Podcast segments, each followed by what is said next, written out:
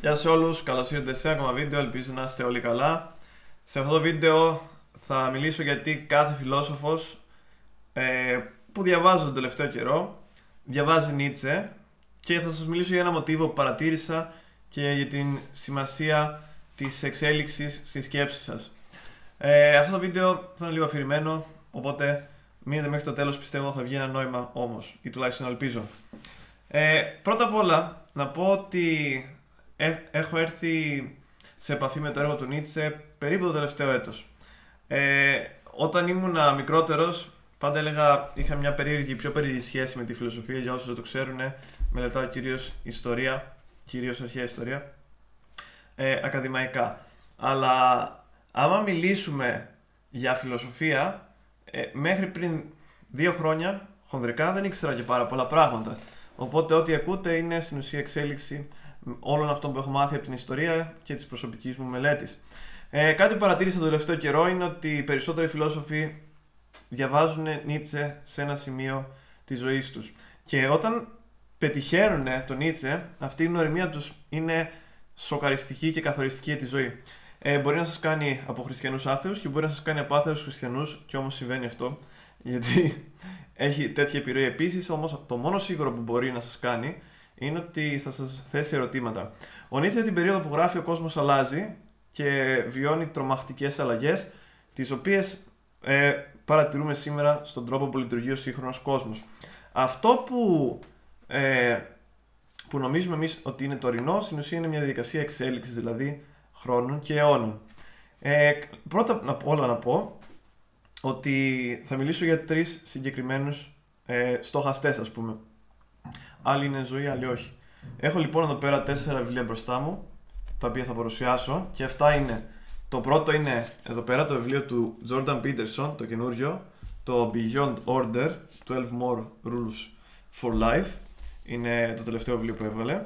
Το δεύτερο βιβλίο είναι το Αντιχάρισμα στο Νίτσε, του Χρήστου Γιαναρά. Και το τρίτο βιβλίο είναι η ασκητική του Νίκου Καζαντζάκη.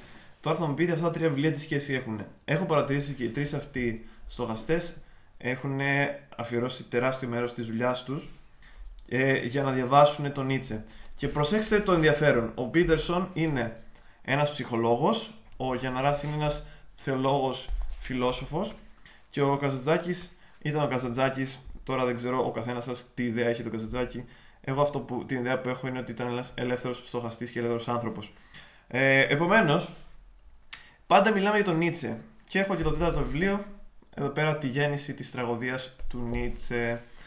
Ε, όταν λοιπόν έρχεσαι σε πρώτη φορά, βλέπεις το έργο του Νίτσε και διαβάζεις ένα από τα βιβλία του, προσωπικά ξεκίνησα με τον Ζαρατούστρα, ε, καταλαβαίνεις ότι τίποτα δεν είναι δεδομένο και για κάποιους αυτό μπορεί να είναι να είναι τρομακτικό. Μπορεί να σας τρομάξει τόσο πολύ που να πέσετε σε κατάθλιψη ακόμα ή να οδηγηθείτε στον πλήρη μηδενισμό. Και αυτό είναι μια επιρροή που σίγουρα ο Νίτσε τη βγάζει σε κάποιον ο οποίος ειδικότερα είναι νεότερος. Ε, σκέφτεσαι, έχουν νόημα όλα αυτά; Έχει νόημα η ζωή; Άμα, οι, άμα οι άνθρωποι κάνουν πάντα αυτό και γίνεται πάντα αυτό και οι, οι, οι έξι μας είναι αυτές, η φύση μας είναι αυτή, τότε εγώ πώς να μην απογοητευτώ; Και πολλές φορές έτσι οδηγούμαστε στο Blackpill και στο μηδενισμό. Ε, αλλά οι θεωρίες του Νίτσε στην πραγματικότητα έχουν μια βαθιά αισιοδοξία, ας πούμε, δίνει το νόημα για το λεγόμενο υπεράνθρωπο, ότι ο άνθρωπος πρέπει να ξεπεραστεί και πρέπει να δημιουργήσει τις δικές του αξίες. Το να δημιουργήσει τις δικές σου αξίες είναι τρομακτικά δύσκολο. Τρομακτικά δύσκολο και το βλέπουμε αυτό στην καθημερινότητα, ε, ότι τουλάχιστον να πει ένας άνθρωπος ότι έχω ένα, αυτόν ένα κώδικα και λειτουργώ με αυτόν τον κώδικα είναι πάρα πολύ δύσκολο.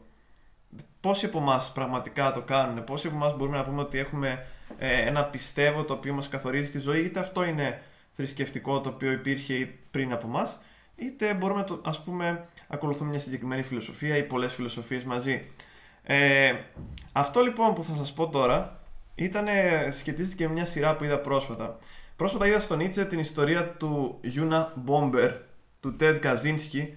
Πάρα πολλοί από εσάς τον έχετε ακουστά. Ήταν ένας στην πραγματικότητα τρομοκράτης με πολύ ψηλό IQ και ήταν πρώην πανεπιστημιακός. Αυτό που έκανε ο Τέντ Καζίνσκι ήταν να πακετάρει βόμβες και να τρομοκρατεί τον κόσμο για περίπου 20 χρόνια ε, στην Αμερική περίπου του 1970 με 1990. Βλέποντας λοιπόν τη σειρά που έχει γίνει για αυτόν τον τρομοκράτη στο Netflix, ε, παρακολουθούμε ε, αστυνομικούς του FBI που σκιαγραφούν το προφίλ. Και κάτι που μου έκανε τρομερή εντύπωση είναι ότι ο πρωταγωνιστής λέγει ότι όταν σκιαγραφείς το προφίλ ενός, ενός εγκληματία, πάντα σου διδάσκουν από το ίδιο το FBI να ξεκινάς από το μηδέν. Να μην παίρνει καμία, κανένα report, καμία έκθεση από προηγούμενους ε, αστυνομικούς για το συγκεκριμένο πρόσωπο. Και με, αυτούς, ε, με αυτό το report που δεν θα πάρεις, θα σχηματίσεις τη δικιά σου αναφορά και τη δικιά σου έκθεση γεγονότων για, για αυτόν τον εγκληματία, προσπαθώντας να τον καταλάβεις ψυχολογικά και να τον μελετήσεις. Σκεφτείτε λοιπόν πώς μπορούμε να το εφαρμόσουμε αυτό στη ζωή μας. Στη ζωή μας συναντάμε συνέχεια διαφορετικούς ανθρώπους, άλλοτε ε, ακόμα και διαδικτυακά πρόσωπα που ξέρουμε και έχουμε ακούσει κάτι για αυτούς. Για να τους καταλάβεις ψυχολογικά, η, το πρώτο, η πρώτη σου εντύπωση θα είναι αυτή που θα έχουν όλοι οι υπόλοιποι για αυτό το άτομο. Παράδειγμα, καλή ώρα ε, για τον Γιάννα ή τον Καζατζάκη ή τον Πίτερσον, στην προηγούμενη περίπτωση, θα έχετε ακούσει τόσα πολλά διαφορετικά πράγματα από τόσους πολλούς διαφορετικούς ανθρώπους. Και στη ζωή σας, όταν μιλάτε με έναν άνθρωπο, ε, μπορεί να έχετε ρωτήσει για αυτόν τι είδους άνθρωπος είναι και ο καθένας θα μιλάει και θα λέει διαφορετικά πράγματα. Καμιά φορά θα συμπίπτουν, καμιά φορά θα διαφέρουν. Αυτό όμως που και που κολλάει ο Νίτσε εδώ, για να καταλήξουμε, είναι ότι σου μαθαίνει να γκρεμίζεις τα πάντα. Και όταν γκρεμίζεις τα πάντα, μπορείς να σκεφτείς ξανά. Να, να, να ξεχάσεις, ας πούμε, ποιο ήταν το νόημα που είχες στη ζωή και να μπορέσεις να δημιουργήσεις ένα νέο νόημα. Αυτό δεν σημαίνει βέβαια ότι θα γκρεμίσεις. Πώς να το πω, ας πούμε, ένας. Θεωρώ ότι είναι μεγάλο. Μεγάλη, μεγάλη λάθος αντίληψη που έχουμε πάρα πολύ για τον Νίτσε είναι ότι ε, άμα τον διαβάσεις, ας πούμε, δεν μπορεί να το διαβάσει ένας χριστιανός ή ένας χριστιανός δεν μπορεί να φιλοσοφήσει ή ότι πρέπει να είσαι χ και να διαβάσεις τον Νίτσε ή να πιστεύεις σε συγκεκριμένα πράγματα. Εγώ αυτό που πιστεύω είναι ότι όταν ένας άνθρωπος μπορεί να, να προχωρήσει τη σκέψη του στο επόμενο επίπεδο, μακριά από ιδεολογίες προκαταλήψεις και, και το ίδιο του το εγώ, να ξεπεράσει την πραγματικότητα του εγώ, τότε οδηγούμαστε στον υπεράνθρωπο.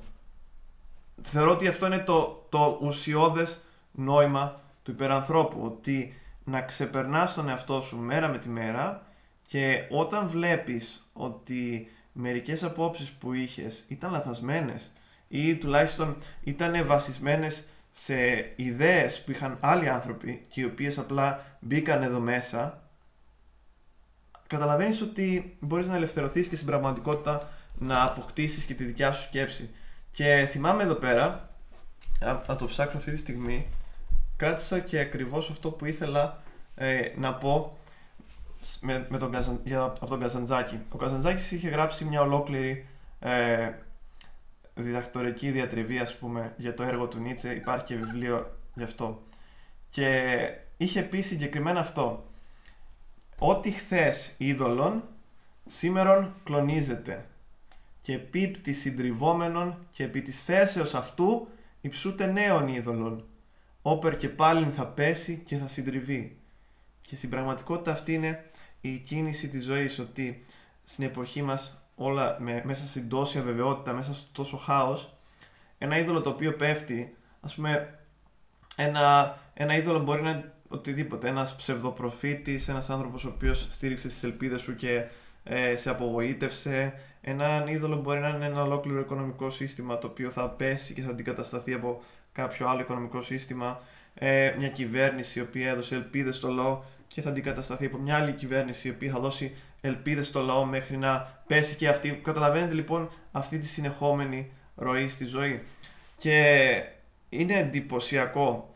Και θα διαβάσω και το επόμενο για να ολοκληρωθεί λίγο η σκέψη του Καζαντζάκη ε, ο οποίος προφανώς μιλάει μέσω της επιρροής του από τον Νίτσε και λέει «Και επήλθε ούτως αναρχία πνευματική πρωτοφανής εν τη ιστορία. Ε ιδέα του παρελθόντος παραμένουν ακόμη και τα συστήματα και οι νόμοι και τα ήθη.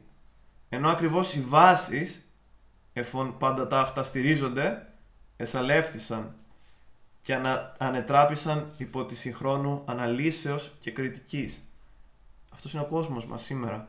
Πιστεύουμε σε βάσεις τις οποίες δεν, έχουμε, δεν ξέρουμε γιατί πιστεύουμε και δεν έχουμε δει πραγματικά αυτές οι βάσεις ε, άμα πραγματικά είναι, πώς να το πω, την πραγματική επιρροή τους στην κοινωνία. Ας πούμε, όλοι μπορούμε να μιλάμε για τη θρησκεία, αλλά ξέρουμε την πραγματικότητα, το αντίκτυπο της θρησκείας και δεν μιλάμε μόνο για τον χριστιανισμό. Ε, δηλαδή, το άμα πιστεύεις ή όχι είναι μετά από λίγο δικό σου θέμα. Αλλά να καταλαβαίνεις λίγο την κατάσταση που βρίσκεται ο κόσμος είναι τελείως άλλη συζήτηση.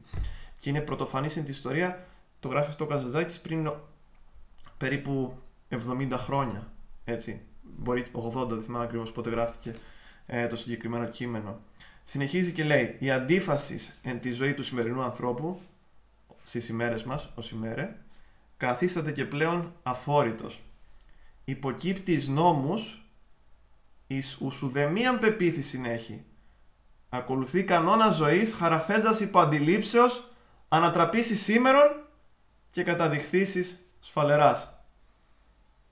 Στην ουσία, γιατί, γιατί ακούμε κάτι; Γιατί πιστεύουμε κάτι; Ποια είναι η ψυχολογία της πίστεως, ποια είναι ε, η ψυχολογία της ιδέας ακόμα; Καταλαβαίνετε ότι αυτά είναι πολύ δύσκολα ερωτήματα, αλλά όταν δέχεσαι την πραγματικότητα του Καζετζάκη, του Νίτσε, κάθε μεγάλο στοχαστή και αυτή η πραγματικότητα στην πραγματικότητα δεν σου λέει τίποτα, είναι στο χέρι σου να χτίσεις το μέλλον σου. Και στο προηγούμενο podcast μιλήσαμε με τον Αθαναήλ και για τον Μιχάλη για, την για τη δύναμη ε, της εξέλιξης και για την σημασία του ατόμου και της κοινωνίας. Και είπα εγώ ότι το θέμα πάρα πολλές φορές είναι ατομικό. Η ατομική σωτηρία και η ατομική εξέλιξη του καθενός είναι πάντα πιθανή. Πέρα, πέρα του ότι ακούτε, πέρα ε, της απογοήτευσης, πέρα του μηδενισμού, πάντα θα υπήρχε ελπίδα για το άτομο. Αλλά άμα τα άτομα πέραν αυτή την ιδέα την εφαρμόζαν, επομένως θα υπήρχε και ένα καλύτερο σύνολο. Όταν όμως το σύνολο δεν έχει ιδέα τι συμβαίνει ε, στον κόσμο, δεν έχει ιδέα για αυτή τη συνεχόμενη μεταβολή και απλά πιστεύει πολλές φορές ότι του έρχεται αμάσιτο κατευθείαν, χωρίς καμία κριτική σκέψη. Και προσέξτε, το να έχεις κριτική σκέψη δεν σημαίνει απαραίτητα ότι, ε, πρέ, ότι πρέπει να διαφωνήσεις να συμφωνήσει με τον άλλο. Σημαίνει ότι μπορείς να ορίζεις τη δική σου σκέψη. Και αυτό είναι εντυπωσιακό. Γιατί πάρα πολλοί που θα μιλήσουν για κριτική σκέψη με το από, ε, δεν θα μπορέσουν καν να διαφωνήσουν με τον άλλο. Γιατί θα θεωρούν βαθιά μέσα τους ότι η δικιά τους κριτική σκέψη υπερέχει ενός άλλου. Τέλος πάντων, είναι δύσκολες ιδέες αυτές γενικότερα. Άμα το σκεφτούμε, θα οδηγηθούμε σε συμπεράσματα πολύ, πολύ δύσκολα να εξηγηθούν, τουλάχιστον όπως το θεωρώ εγώ, δηλαδή θα διηγηθούμε σε συμπεράσματα άμα όλα είναι σχετικά, άμα υπάρχουν καθολικές αρχές, άμα ε, μια κοινωνία πιστεύει, δεν πιστεύει στο Θεό, ε, στην προκειμένη περίπτωση μιας και μιλάμε στα ελληνικά ε, το 2021 στο Θεό ή άμα είναι άθεη κοινωνία που οδεύει. Πάρα πολύ δύσκολα ερωτήματα. Αλλά το μόνο σίγουρο είναι ότι όπως το λέει και ο Καζατζάκης, αυτή η αντίφαση στην, στην ίδια μας τη ζωή και στην ίδια μας την πραγματικότητα έχει καθιστεί αφόρητη γιατί πάρα πολλοί πιστεύουν σε πράγματα τα οποία δεν έχουν ιδέα γιατί τα πιστεύουν, από πού προέρχονται, ε, τι χρησιμότητα και τι προβλήματα ίσως δημιουργήσουν και αυτό που δημιουργείται είναι μια πνευματική πρωτοφανής για την ιστορία αναρχία. Ε, κάπου εδώ θα κλείσω το βίντεο, ελπίζω να σύντομα σε αυτά τα 14 λεπτά να σας εξήγησα τουλάχιστον να σας το θετικό μήνυμα περί της δημιουργίας ενός ατομικού πιστεύω για ένα καλύτερο σύνολο. Οπότε αυτά, γράψτε μου στα σχόλια πώς σας φάνηκε. Μέχρι την επόμενη φορά να είστε όλοι καλά.